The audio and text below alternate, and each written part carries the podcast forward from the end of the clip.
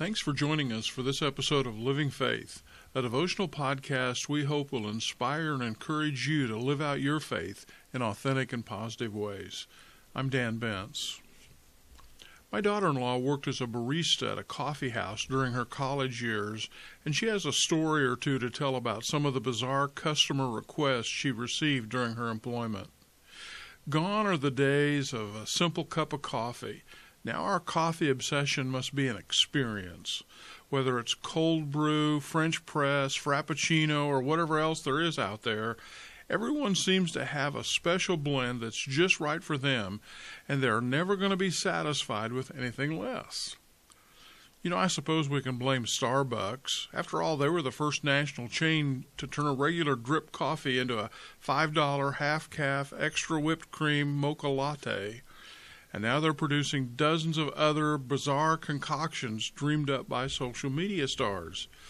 These complex drinks include things like the triple caramel threat, a cold brew with caramel syrup, vanilla sweet cold foam blended with dark caramel and a caramel drizzle. Then, of course, there's the Matcha Pink drink featuring the chain's Strawberry Refreshers beverage with green tea powder and sweet cold foam added. Their complexity is lengthening lines and driving baristas nuts. One such Starbucks barista from Buffalo, New York commented, Customer care has become exhausting people have begun to treat Starbucks menu much less like a, a, lineup of drinks and more like a buffet of ingredients to be mixed together in crazy ways to create off-menu drinks that may list as many as 10 separate customizations on the side of the cup.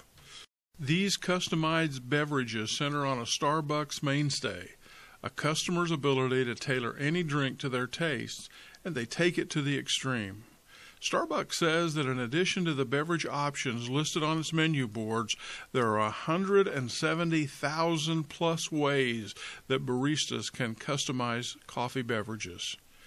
Do you think it may be possible that society suffers from a plague of making things far too complicated than they really need to be? Well, there are a lot of things in life that are complicated and maybe sometimes even difficult to understand. I'm so thankful God's Word isn't one of them. God is not trying to confuse us, and He's not trying to hide anything from us. The very opposite is true. God's Word is a revelation of truth that is so plain and simple that a child can understand it, while at the same time it's so challenging that it takes a lifetime to fully ingrain that truth into our lives. The simplicity of God's message has been a challenge for some because of its lack of complexity.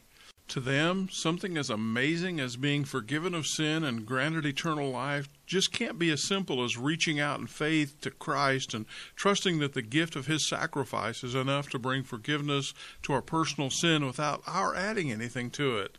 It just doesn't seem like enough, but it is. We cannot forget that Jesus' message to us was not do, but come. Come to Him so that we might find rest for our souls. And somehow, when we come, He has a way of uncomplicating things and making His way seem very plain and right to us. Those words are so real, and yet we still sometimes struggle with times when the complexities of our world seem to bear down unrelentingly on our lives. And in those moments, there's really only one thing we can do make sure that the main thing remains the main thing in our life.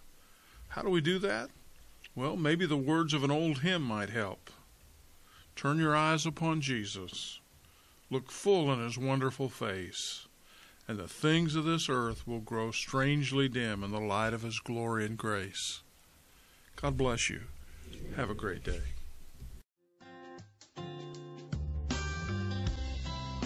Living Faith is a ministry of Northside Baptist Church in Dixon, Illinois.